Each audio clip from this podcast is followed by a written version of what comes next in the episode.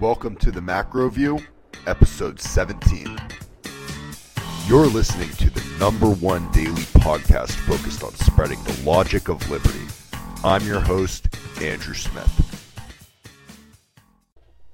If the government outright, with general funds, began purchasing stock in companies on the stock market, then turned around and created regulations that hurt that company's competition or subsidized that company or granted that company a loan guarantee, someone would call bullshit. If done so plainly, it'd be clear to see that there's corruption going on. In the US, other than in wartime, we really haven't seen mass nationalization of industries. While we saw auto and financial bail, bailouts that had semi nationalization components to them not too long ago, and a lot of people got pretty upset about it, the bailouts, bailouts that occurred in 08 and 09 of the banking, insurance, and auto companies were in large part made politically feasible by the entanglement of public employee pension funds and the fear of mass state and city bankruptcies if the value of the companies that these two all important industries fell to zero. The public employee retirement systems in states and cities throughout the country were already, in many cases, underfunded. After the financial crisis, as Warren Buffett has quipped, when the tide goes out, we get to see who's swimming naked. And many of the pension funds were swimming naked. For the city of Detroit, the financial crisis sent the city into a death spiral, eventually leading to municipal bankruptcy. When you consider how nearly 50% of all pension assets in the U.S. are tied to corporate equity and close to 90% tied to corporate equity and debt, it's no wonder that the relationship between governments at all levels and corporations have gotten so cozy a little too cozy for most people. According to a report issued by Willis Tower Watson, the top 1,000 pension funds had over $780 billion. And not according to the, that exact same study, but extrapolating those numbers, about 1.5 trillion in total. Public inve- uh, pension inve- uh, public pension systems have about 1.5 trillion in total invested in corporate equity. It's about 6.02% of the cumulative value of all publicly traded companies in the U.S. That means that the government owns, or governments own, through their pension schemes, enough equity to, if evenly distributed amongst all U.S. public companies, proxy every single publicly listed company in the U.S. This is a very dangerous thing. Governments will not let competitors come in and wipe out the value of the companies that they own in hopes of using that value to fund future public, uh, pension obligations. Governments will not let these businesses, no matter how poorly managed or obsolete, go out of business without doing everything they can to protect them.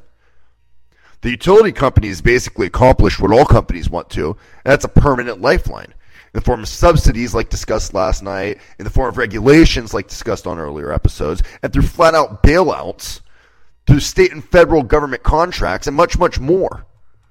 You know, this is what the, these companies do.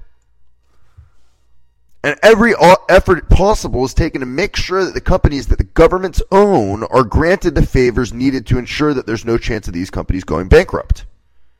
I know I'm painting a dire picture of mass corruption, but the fact is that it's true. Just because it takes digging past the surface level to discover the sinister nature of some of these favors doesn't mean it doesn't exist. It's not like it's some big conspiracy. We all know, know that these funds exist. Most Americans may have no clue what's actually done with the money, nor do they really care. As long as the pension beneficiaries continue to receive their benefits, no questions are really asked. It's only when a city or state has to default on their pension obligations or give pension beneficiaries a haircut that people raise questions. As long as cities and states make good on their obligations, and as long as the companies they own are protected from disruption, the schemes get to continue to go on as planned. So, what do we do about it? How do we end the corrupt nature of the entanglement of government at all levels and private, non government, supposedly competitive enterprises? I've got a plan, but first, a word from our sponsor. Tired of losing debates to your left leaning friends? Tired of being stumped by the state agenda? Feel you got gypped in school? Head over to macroviewnews.com and click on the link in the top right corner titled Liberty Classroom. You'll find a treasure trove of real history and economics. With well over 100 hours of lectures from the world's most preeminent libertarian leaders, you'll get the equivalent of a PhD in libertarian thought.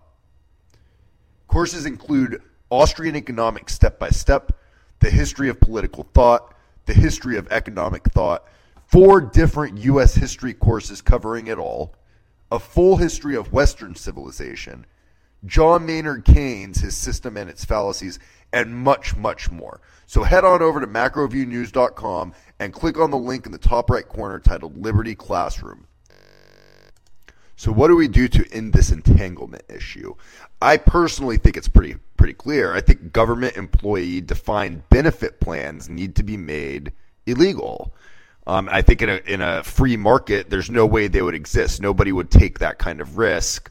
Uh, no, nobody, no one would take that kind of risk with their their uh, retirement, allowing the state to manage it or allowing it to be tied to in in a stateless society to be tied to some you know corporation and the viability of that corporation, em- employees would just choose better uh, if, if, if they had all of the information in a free market.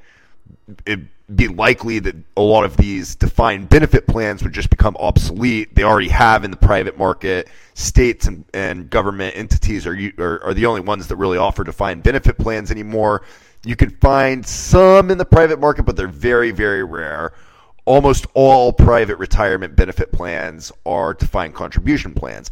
And government should not be able to own private enterprises directly or indirectly. And they shouldn't have liabilities tied to the value of their ownership in private enterprises. There's just too much conflict of interest. And when those private enterprise assets, the stocks and bonds, are what the state relies on to make good on their bloated pension obligations, they will result to corruption to make sure that they aren't the next Detroit.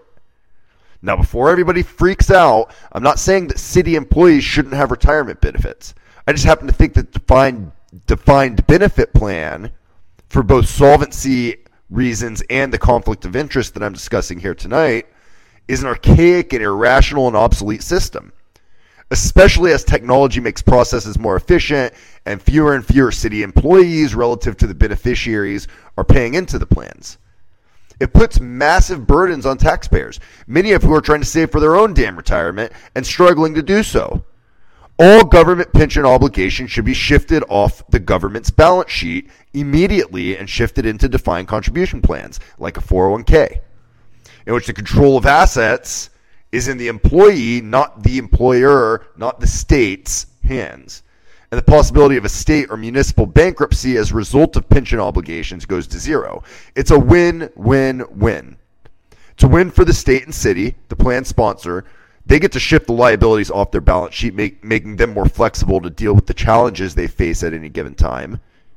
It's a win for the employees of the state, who now no longer have to worry about the solvency of the plan sponsor, state or city and will gain much greater access to more flexible and customizable uh, retirement plan offerings.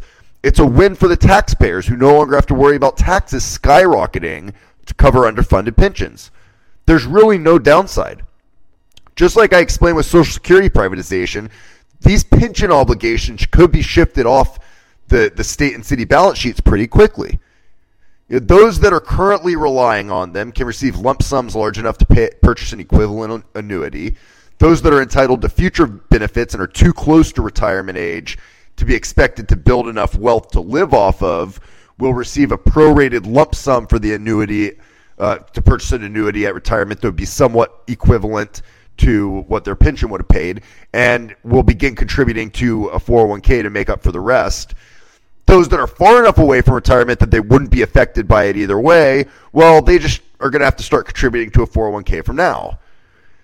And once done, I can almost guarantee that governments, that with governments out of the business of using private enterprise asset ownership to match their pension assets to their obligations, the level of corruption would take a significant dive. lobbyists, interest industry executives, They'd have one fewer tool in their negotiation box. No longer could they fearmonger city and state executives and representatives. No longer could they fearmonger the U.S. Congress and Senate. into getting favors in the name of stability and maintaining their pension funding status.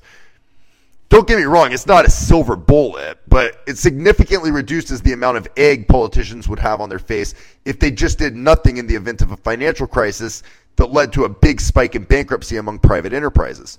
In the past, with the conflict of interest, politicians, quote unquote, had to act.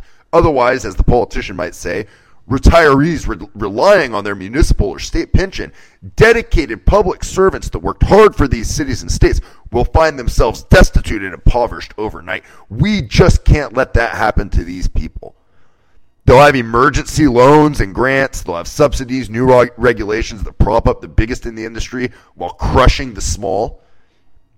But if the state doesn't have skin in the game, if the state would rem- still remain perfectly solvent, if the retirees, for the most part, would be fine unless they made really poor decisions and weren't diversified,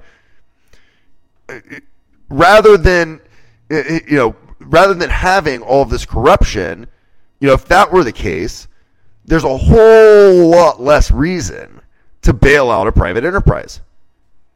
Making government employee defined benefit plans illegal and replacing them with defined contribution, aka 401k plans, instead would solve a number of problems. More so than anything, though, it would reduce the incentive to use taxpayer dollars to bail out companies, use government force to prevent competition, or to use government's co signing power to, to give loan guarantees. No longer will politicians be checking with pension trustees to see if it's quote unquote okay to let a company go bust. A company going bust will be allowed to fail and go through the proper bankruptcy channels. No longer will p- politicians have the retired city and state employees as victims to hold up. Corporations will be allowed, more so than currently, to achieve private gain and to suffer private losses. And individuals won't have to worry about taxes being jacked through the roof to pay for former city and state employees making six figure pension benefits. In the end, less cronyism means more competition, more capital investment, more employment, more technological progress, and a greater abundance for everybody. All right, folks, that's all for tonight. I hope you enjoyed the episode. Tune in tomorrow night at 9:30 p.m. Pacific Time once again. Don't forget to follow us on Facebook, facebook.com slash the macro view, and follow us on Twitter at the macro view. If you're not listening to this episode from the show page, you should check it out. Go to macroviewnews.com slash podcast where you can find all the past podcast episodes and you can find episodes as they're released right there on that page. You got a little description. I've also got a blog on macroviewnews.com that you can check out. And share the macro view with your friends and family and help me to spread the logic of liberty. I hope everyone enjoys the rest of their evening. Take care and have a wonderful night. You have been listening to the Macro View. Tune in tomorrow night and every weeknight at 9:30 p.m. Pacific Time to help spread the logic of liberty.